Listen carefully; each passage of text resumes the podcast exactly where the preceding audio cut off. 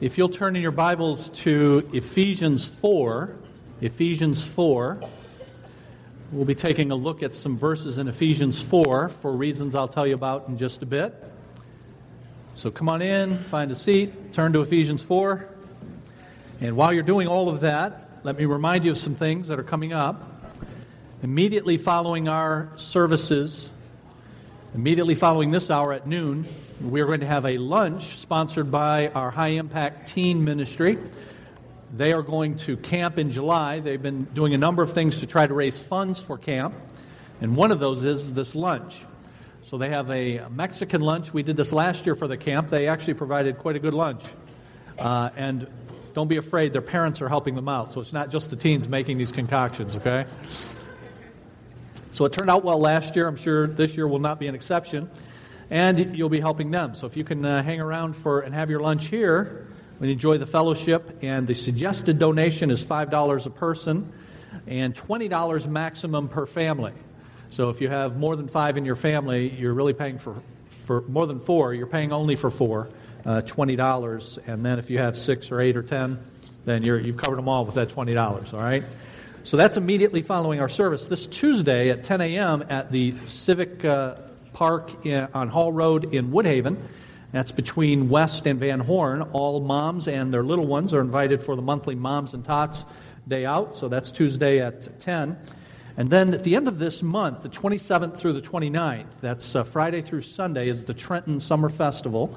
And we are encouraging anybody who can help us man or woman the uh, booth that we're going to have there to sign up for a two hour slot during those three days to help us with that. We have a sheet for that at the Information Center. So before you leave today, if you could do that, that would be great. Uh, we're amassing a list of folks uh, to volunteer for that, but we want to give out information about the church, uh, particularly inviting to our grand opening, which is going to happen in mid July. And so that's the next thing I remind you of. Just mark on your calendars July the 12th. Saturday the 12th, and then Sunday the 13th. That is our grand opening. So even though we have been in here over a year with a two month hiatus in the midst of it when we were kicked out of here in January and February as they were adding this part of the building on. Uh, but we've been here about 15 months, uh, I guess, total now.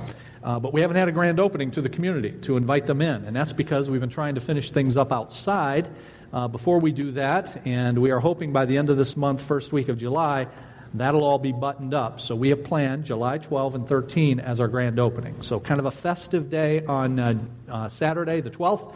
And then on Sunday, our services will be devoted to uh, letting those who come know who we are, what we're about. Uh, it's called Introducing Community Bible Church.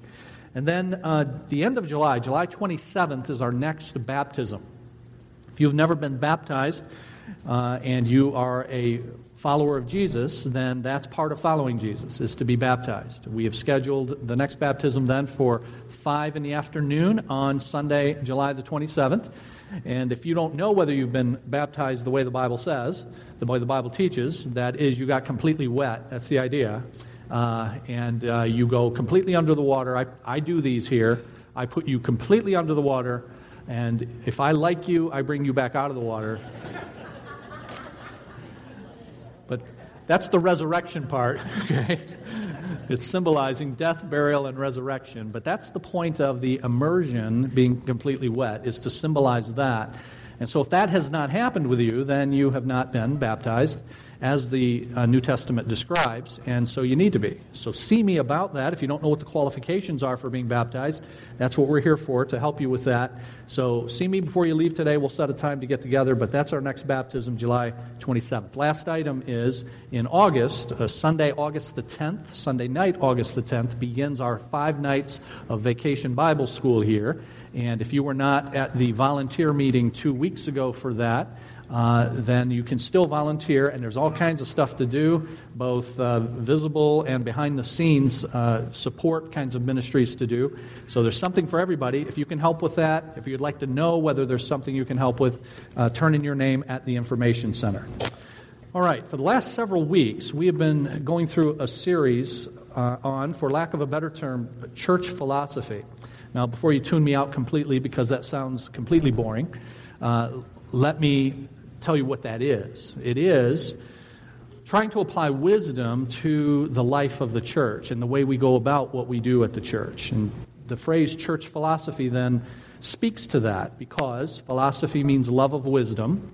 And as you talk about philosophy of ministry or church philosophy, then, you are talking about the application of knowledge, that's what wisdom is, to the particular issue of uh, the church and how we do church. And that knowledge has to come to us, I trust you all agree, from God's Word. Uh, church is God's idea. Church is given to us in Scripture, and then those who comprise the church and the objectives of the church are given to us in Scripture. So we have that knowledge, but wisdom has to apply that knowledge. And in church philosophy, that's what we seek to do.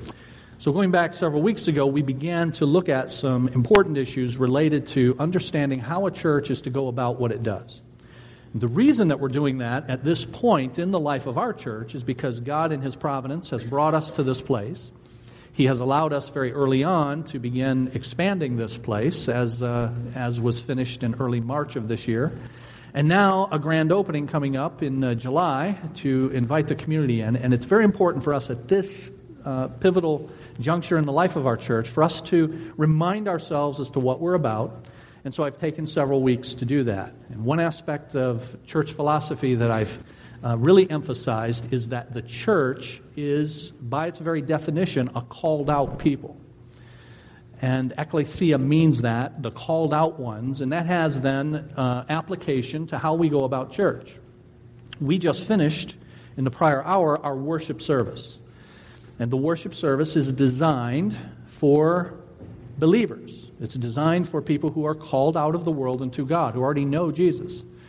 Now, we're happy to accommodate, we're happy, thrilled to have people in our services, any of them, who don't know Jesus, in hopes that they will come to know him. And that's why I often give an invitation at the end of the service. But the service itself is designed for believers, and here's why. It's only those called out ones, those believers, who can worship. By definition, an unbeliever cannot worship. And so, what many of our churches are doing and have been doing for a few decades now, transforming, in effect, the worship service into something that is designed to accommodate those who can't do it, is a really bad idea. So, we don't do that here. We have other ways then to reach those who are unreached. But that then raises a question. If the church is these called out ones and separate ones and holy ones, the Bible calls us saints even, doesn't have to mean holier than thou or any of that, but that's what the Bible's terminology is. If, if the church is separate from the world by its very definition and in the description of it that's given in Scripture, if all that's true, and it is, then how does the church relate to the world? And I've given a number of ways for the church to appropriately relate to those who don't yet know Jesus because we want to invite people to know Jesus and we want them to become a part of the church. And I mentioned things like we have common uh, grace issues. And I explained that common grace is God's grace given to believer and unbeliever alike. And in God's common grace, unbelievers do and wrestle with some of the same things that, that we do. So even in unbelief and even outside of the family of God, there are unbelievers who have, by God's grace, living off of the stolen capital of the biblical worldview, even an unbeliever can stay married to his or her spouse and desire to raise their, their children in a, in a moral environment. Well, that's, that's, that's all part of common, God's common grace. And we can relate to then unbelievers on the basis of those common grace issues. And we can even offer series here that deal with those issues, but then go deeper and point people to the God who gave us family and who gave us parenting and, and marriage and, and so on. So there are those common grace issues. And then a second area in which we can and should relate to the world is in the area of sin struggle. The truth is, people in the world struggle with sin, and you struggle with sin, and I struggle with sin, and we need to, far from being holier than thou, we need to be people who are very, very willing to admit that we struggle with sin. And we are not where we should be, but by God's grace, we're not where we were, is, is the idea of our testimony, a la the first hour today. So we can relate on common grace issues, we can relate on common sin struggle kinds of issues, and we can and should and will, as a church, be engaged in mercy ministry as well. Simply showing the love of Christ to people by using this facility and the resources that God has given us to show a, the love of Christ by giving a cold cup of water, as it were, in Jesus' name. helping people with the needs that they have so that they see, not only hear, the love of Christ from us. So, church philosophy means understanding what the church is and how the church relates to the world. And even though the church is a called out group of people, and that should affect then the way we go about what we do, it doesn't mean we're isolated from the world, and we can relate to the world at least in those categories that I've talked about and have ministries all over the place for that very, very kind of thing. And that's what we want to do here. Now, we then transitioned a couple of weeks ago to say, all right, that's from a corporate congregational standpoint. We together having common grace and having uh, sin struggle kinds of issues and mercy ministries that we can have series and counseling and helps for people with. But then what about you and me on a individual personal level? Going out each Lord's Day and going into the workaday world and going into our neighborhoods and families and being light in darkness and engaging in personal witness. How do we, how do we go about that? And so, the last few weeks, we have been looking at that issue, our own personal witness, in order to be effective as a church in reaching this community and beyond. And uh, the Moms and Tots thing is happening this, uh, this Tuesday, apparently. hey, guys. And for those of you that have your cell phone on, just ignore that. And this is Community Bible Church. Welcome, everyone. As we look at this issue of personal evangelism, your individual evangelism and mine, a couple of weeks ago, I said that contrary to what many of us have been taught, there is not a one size fits all approach to giving the gospel. Some of us have been taught a kind of rote approach to giving the gospel, and I'm not dismissing all of that. It, it may sound like I am, and I don't mean to do that uh, because those can be very helpful. You memorize some passages of Scripture that show people sin, show people the work of Christ and the person of Christ and the gift of eternal life and so on, and that's a very good thing. So I don't mean to dismiss that at all. But you don't want to, none of us want to come off as a salesman trying to simply make our pitch when we, when we talk to people. And more important, as you see Jesus and the encounters that he had in the New Testament, you don't find him doing that fact, you find him addressing and emphasizing particular aspects of the gospel based upon where the individual he's speaking with is coming from. And I made the case that there are really two broad categories of people who are outside the church, who are, who are still in their sin, who need the Savior, but two broad categories. One is the religious sinner. That is the person who may go to church, they may have been baptized. They may do all of the rites and rituals associated with their church, but that doesn't give them a relationship with God. And yet they think they're okay with God because they're a good moral person and beyond that, a religious person. And Jesus encountered people like that. We saw one in Luke chapter 18 in the rich young ruler who believed that he was good enough to do some good thing to merit eternal life. And Jesus, in quick order, let him know there's none good but God. And therefore, you, you need to be disabused of the notion that you're good enough. He thought he had kept all of the commandments. Jesus showed him that indeed he had not. And you'll encounter people like that. Nicodemus is another example of that. Here's a man who was a prominent religious leader, but Jesus said to him, You personally, Nicodemus, must be born again. So your religiosity is not going to give you a relationship with God. So there's the religious center, and then there's the irreligious center. And so this is the person who is simply going about his or her life without regard to God. And their life shows the, the effects of that and the things that they do and engage in and so on. And Jesus encountered people like that. John chapter 4, he encounters a woman at the well and she has had four husbands, and the one she is with now is not her husband, and he gently confronts her with that. But he emphasizes a particular aspect of the gospel for her because her sin has manifested itself in that way. And then last week, we began to then tease that out still further.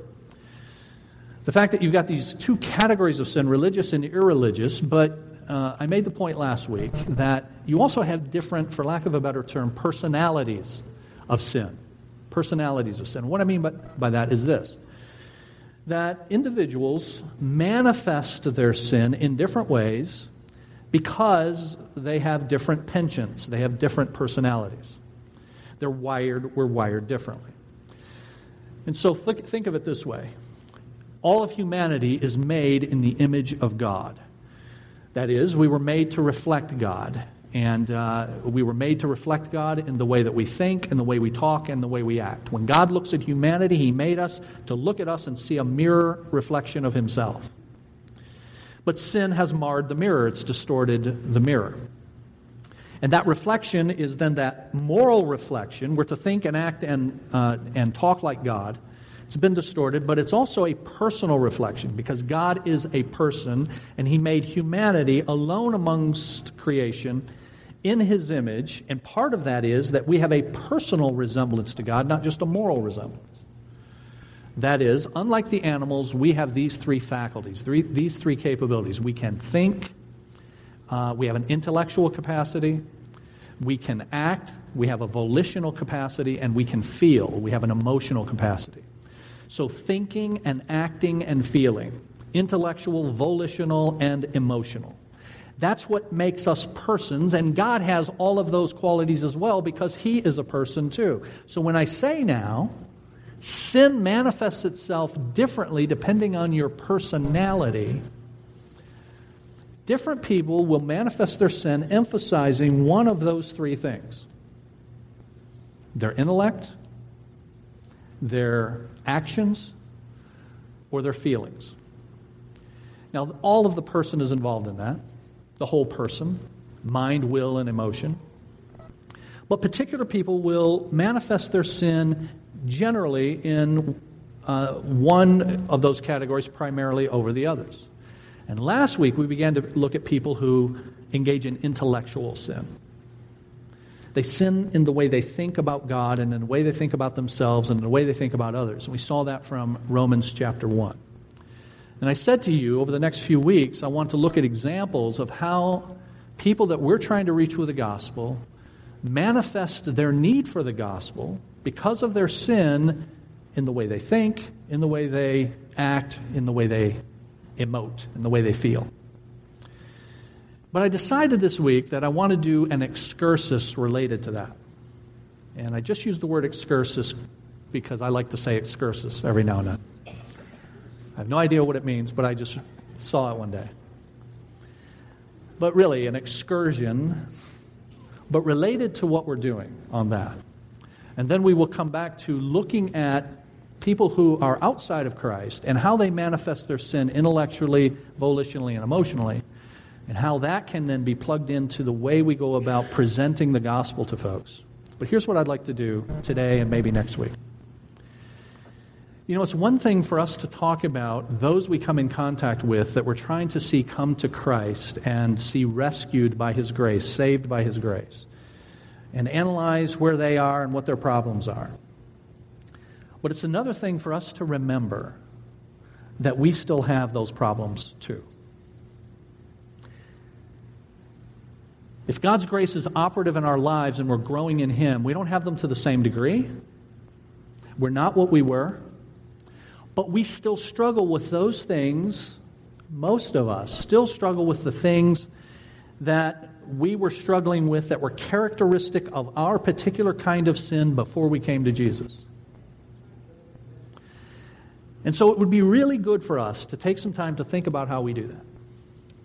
It'd be good for you and good for me.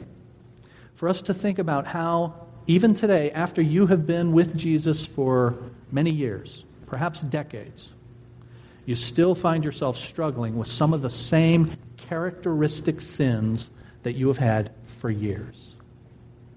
Now, I see a lot of heads nodding. And I see a lot of couples in this room. And I know what that means. You're nodding because you're sure your spouse needs to hear this. And you're laughing because I just nailed you, didn't I?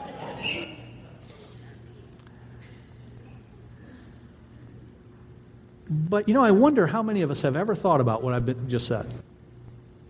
Have ever thought about the fact that I came to Christ and I had particular struggles, and you know, those struggles in their manifestation, in the way you see them, have diminished.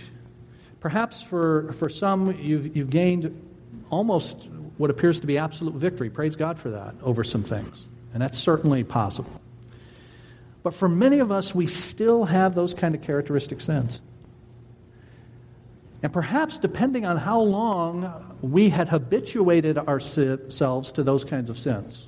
I use that word habituated. It has become habit for us to sin in particular ways. Then you come to Jesus and you still have that habit with you. That thinking habit, that doing habit, that feeling habit. And so let's think about that, how that affects us with an eye toward the goal of it helping each of us, but then also helping us in our witness to those who are going to manifest sin in particular ways. Now we can identify with that a bit better, the more we've analyzed the way this has affected us as well. So I'm making the case, and I'm going to show it to you from Ephesians 4 in a moment, that typically we carry over into our new life with Christ struggles that we had in our old life. And they are characteristic of us, sometimes habitual for us. And why do I have a particular or particular struggles and you have different struggle or struggles? Why is that? Well, as I've said, we are one, different personalities. And so some of us are more intellectually oriented or, or, or action oriented or feeling oriented. You've got people who are just very sensitive, right? Very. Uh, I'm not. I mean, and this, I'm not. My wife is. And I can see it when someone is hurt. She, I can see it on her face. She is, she physically feels it. Kim is very feeling oriented. And that's one of the great gifts that she has. But it can also be a struggle because you're feeling everybody's pain. I don't feel the same way she does. And that actually helps me in my ministry because I see a lot of pain. And if I felt every one of those pains, God knows I would not be able to. So I try to sympathize, but she just naturally does that. And, and so we're all different that way. So that's why we have different kinds of, that's one reason. By nature, we are a particular way. But here's another reason. The reason you have characteristic sinful struggles that are different than mine and vice versa is not only because of our nature, but also because of what? our nurture. That is, you grew up in a different environment than I did, and you saw stuff modeled before you that I didn't, and I had stuff modeled before me that you didn't. You learned some of your behavior that became habit for you, and you couple that then with your personality type, and it becomes your characteristic profile of sin struggle. So if you grew up in a home where so where people yelled all the time. It was just loud all the time. And then you get married. Well, do you, does everybody who grew up in a home like that marry somebody who also grew up in a home like that? No. So, my wife and I, I still remember the first time she went to my home. Some of you know my background. I won't bore you all with it, but I had an interesting, let's say, background. My family was fairly colorful. Lots of characters in my family, lots of lots of jail time, lots of substance abuse. I mean, lots of stuff. And Kim uh, didn't have that, to put it mildly. Uh, Kim's mom and dad, mom and dad are here, members of our church, six children, all saved, serving the Lord. Never had any of this stuff. So I meet Kim, and I call it when I took her to my house uh, Ozzie and Harriet meet the Addams family. Okay? and the poor girl is learning, and she's saying, "Now, who's married to who here?" And I said, "No, they used to be married. That's two marriages removed. They, these guys, and whose kids are they? And who? And we're trying to. She's trying to put it all together. So it was a big eye-opening experience for her. So when we did get married, 14 months after our first date, Kim had determined that there were some just basic rules she needed to lay down for me. And to this day, I still call them Kim's rules. So she, she tells me this in the first like month we're married. Um, we don't say stupid. I go, oh, we don't?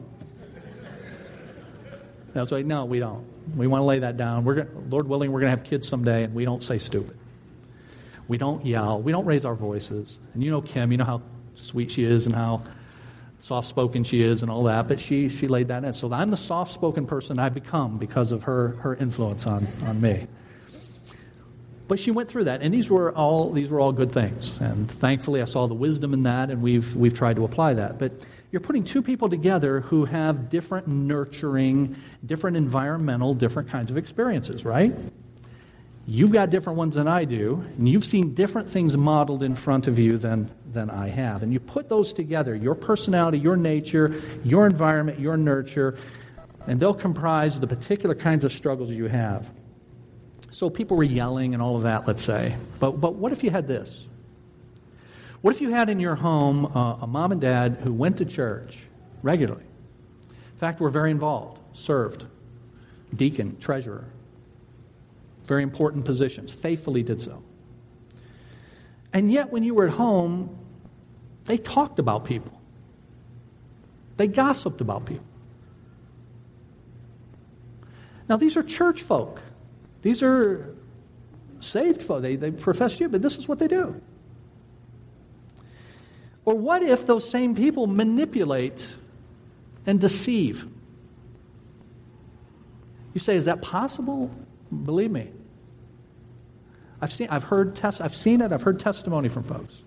Years ago, nobody here, I had a guy, grew up in church his whole life. And this guy was running into difficulties with his wife, and I was giving him counsel. But part of the reason he was running into difficulties was because the guy would lie.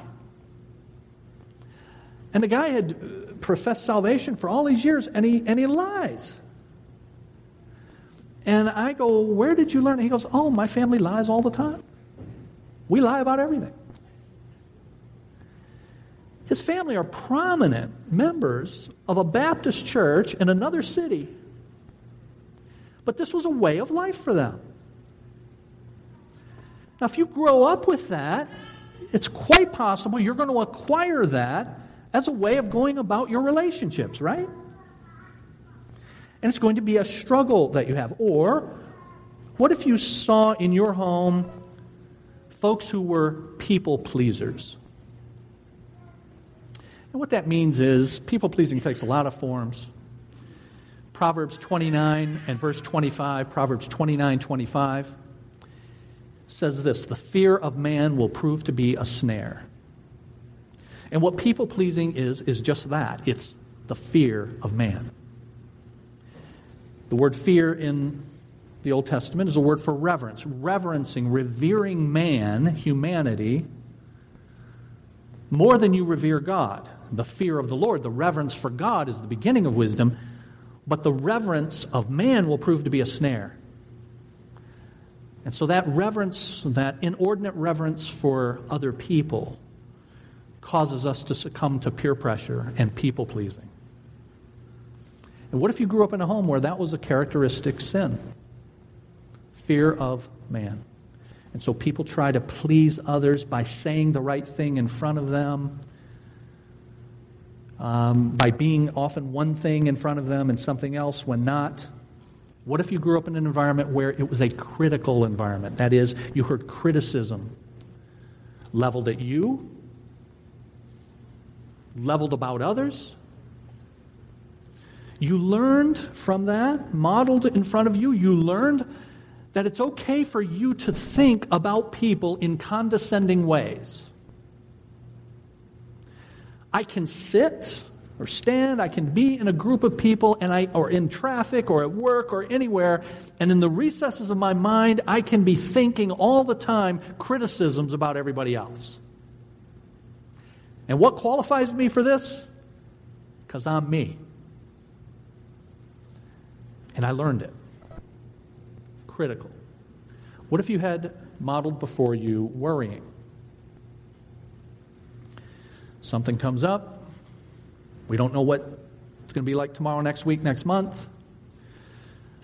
So, do we depend on the Lord? Do we trust in the Lord? Do we believe in His sovereignty? Are we content in any and every situation? Philippians 4, a la the great apostle. Or do we worry and do we speak our worry? And we wig out as we do that. In front of the kids, in front, we learn that. So, all kinds of things that you could see modeled before you that you will carry with you as a struggle through life. That's part of your nature, part of your environment. And then there's your particular personality. Now, I had you turn to Ephesians 4. In Ephesians 4, it's structured in a way to deal with categories of what I just described. Things that, things that people bring in with them to the, to the new life, but they brought with them from the old life. In Ephesians chapter 4 is this. Verse 1 says, As a prisoner for the Lord, then. When it says then, or therefore, connecting what's going to follow from chapter 4 with what has preceded in chapters 1 through 3. So Ephesians has six chapters, and it is divided into two major sections chapters 1 through 3 and chapters 4 through 6. And verse 1 of chapter 4 is now a transition to the second part, that second category, which is about this living in a way that's consistent with the identity that you have in Christ. That's what Ephesians 4, 5, and 6 are about. And that identity you have in Christ was described marvelously, I mean, absolutely marvelously, in chapters 1, 2, and 3. And so, in that, those chapters, you discovered that you have been adopted into the family of God by virtue of God's eternal decree, chapter 1. And as a result of that, you have been sealed with the Holy Spirit until the day of redemption that it is guaranteed that what God has begun in eternity past, He will finish. You're told that. You're told that you were dead, chapter 2, in your trespasses and sins. But at a point in time, God made this decree from eternity past effectual in, in time by, at a point in time, having His Spirit move upon you and make you alive by His mercy so that as a result, you're no longer dead in sin and you are now enabled to hear the gospel with new ears and to receive it with a new heart. And that's why it says in that chapter, famously in verse 8, it is by grace you have been saved through faith, not of yourselves. And you learn in verse 10 of chapter 2 that you have been uh, appointed by God in advance for good works to use your gifts and abilities for now the glory of God and not for yourself. The latter part of chapter 2, you're taught that the wall of hostility between the law and the gospel, between Jew and Gentile, have been broken down by the cross of Christ. And as a result of that, in this new thing now called the church, there is every manner of person from all walks of life, and they are all one in Christ, one man in Christ. And then in chapter 3, he extols the beauty of the wisdom of this thing called the church that God has ordained. In verse 10 of Ephesians chapter 3, he says his intent was that now, through the church, the manifold wisdom of God should be made known. And you come to the very end of those three chapters, chapter verse 21 of chapter 3.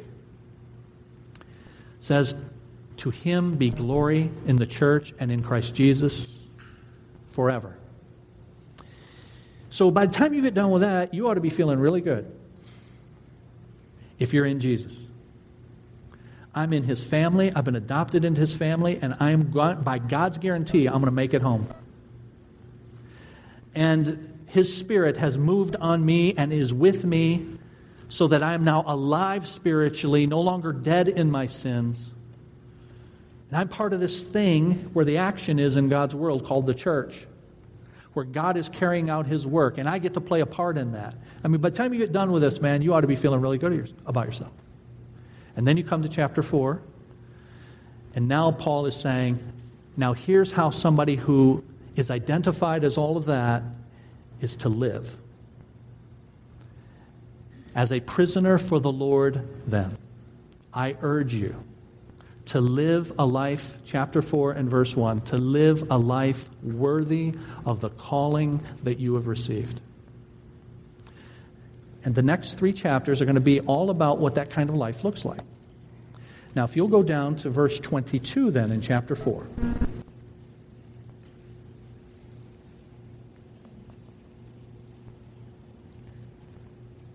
As part of this instruction now about what you were and now what you are, verse 22, you were taught with regard to your former way of life to put off your old self, which is being corrupted by its deceitful desires. Now, let me just stop there. So, notice, you're taught to put off. But you have to continually be putting off. This is not a one time I put it off. I have to, con- that's why he's writing it. That you have to, and it's memorialized for us in the pages of Scripture. Because there's a continual putting off of the former way of life, which is being corrupted by its deceitful desires, to be made new in the attitude of your minds. Let me just stop there. Your personality is your mind, your will, and your emotion. And I've said that there are different personality types that emphasize one more than the other. But no matter what, everything flows from how you think. As a man, the Bible says, thinks in his heart, you remember? So is he. So you may not be someone who emphasizes the intellect, but nonetheless, your words and your actions flow from how you think. And that's what verse 23 is saying. You have to be made new in the attitude of your minds and to put on the new self, created to be like God in true righteousness and holiness. All right. Chapters 1 through 3, this is what I am. This is my marvelous identity in Christ. I am a member of this thing called the church through which God is carrying out his work in his world. And now I am being called to live in light of that identity. And what does living in light of that look like? Practical, boots on the ground, what does it look like? And verse 25 says, Therefore. So if that's what you're supposed to be doing, therefore, then here's the way it looks. And here's what I want you to notice. I want you to notice over the next few verses how the putting off and the putting on takes something that you used to do and replaces it with something that is characteristic of the new self, the new life. Replaces it. So, verse 25 each of you must put off falsehood. Now, what if you just put a period there? If you're somebody who has a particular struggle with falsehood, and maybe you picked that up because that's the kind of environment you grew up in, that's your particular struggle that you're bringing into this thing. But if he puts a period there and just says, stop lying, but he doesn't. It's not just put off falsehood, but positively speak truthfully. Why? Because, back to verse um, 24, you're to put on the new self, created to be like God in true righteousness and holiness, created to be like God. Now, look, friends, you could go all the way back to the first chapter of the Bible as you were created and what you were created to be, and now in Christ, what you're being recreated to be. But going all the way back to the first chapter of the Bible, you, as a human being made in the image of God, were given the capacity to speak. And unless there's a, a disability or something, that's what all human beings have this ability to communicate this marvelous gift from God to use words for good. And yet sin distorts. I was created, and now I'm being recreated to be like God in righteousness and in holiness. And that includes now the way I was made to use my communication skills for good. And so it's not enough to just put off falsehood. I must positively now speak truth. Let me put it to you this way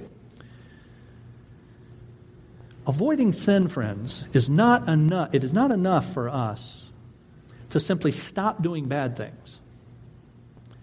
God has called us to start doing right things, good things. So, you all know the golden rule Do to others what you would have them do to you. It's Jesus' rule.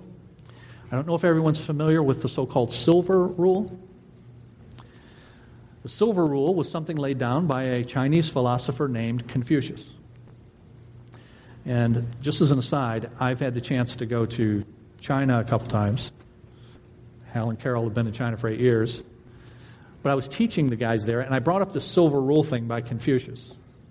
And I've done that a number of times in different settings over the years, but I've never had anything happen like this. One of the students raised his hand and said, Confucius is from my hometown. wow, I want this guy's autograph. I mean, I just, this really felt special. But anyway, Confucius lived hundreds of years before Jesus. And he laid down this rule do not do to others what you would not want them to do to you. Hmm. So Jesus is copying off Confucius? Well, not, not quite. Not only not quite, not at all. Because remember what Jesus said. It's not do not do to others what you would not want them to do to you. It is positively you do to others what you would have them to do to you. So now, righteousness with your tongue, according to Scripture, is not the crazy advice that we give to each other. Well, bite your tongue. It's not what you don't say, it's what you use your mouth to say. It's not just thinking bad thoughts about people, wanting to give people a piece of your mind, but biting your tongue. It's not that. It's being made new in the attitude of your mind so that you now think differently, and so that the words that now come to your tongue are different words and words that build up rather than tear down. Words that are true rather than false. And with every one of these things, that's what Paul does. He goes through and he says, if, your if your old life was speaking falsely, that's got to be replaced with truthfully. But that's going to be a characteristic struggle for you. And then he says in verse 26 In your anger, do not sin. But it doesn't just leave it at that. Now, in your anger, do not sin. All right, real quick. Is it possible to be angry and not sin? The answer to that is yes. God is angry and God never sins. God is angry with sinners. God is angry at sin. And so to be angry at sin is not sinful. So it's possible to be righteously indignant. Jesus was that when he overturned the tables and the money changers in the temple. And so it's possible for us, although because of our sin, improbable for us. Usually when we're angry, it's because something happened to us, we don't like it, and we're angry.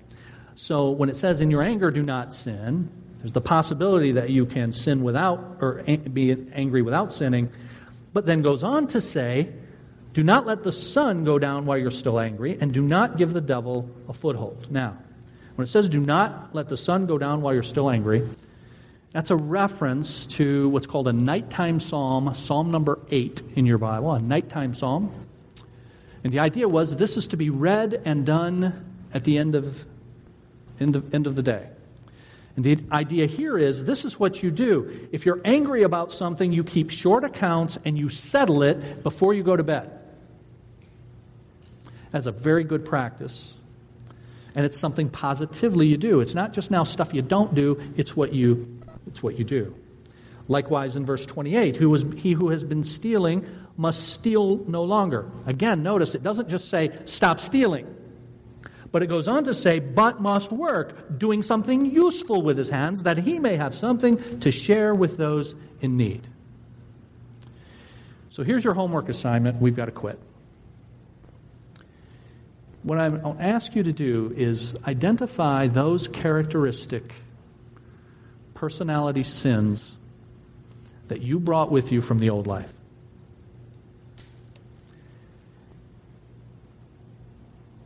Sins of the of speaking, sins of action, sins of thinking. Think about those. And think about whether or not they are, they are diminished now, hear me carefully. Are they really diminished? For most of us, they're probably not gone. But are they diminished by the work of the Spirit and progress in sanctification? Are they diminished? But when I say are they diminished, I don't mean are they hidden better. I already know that.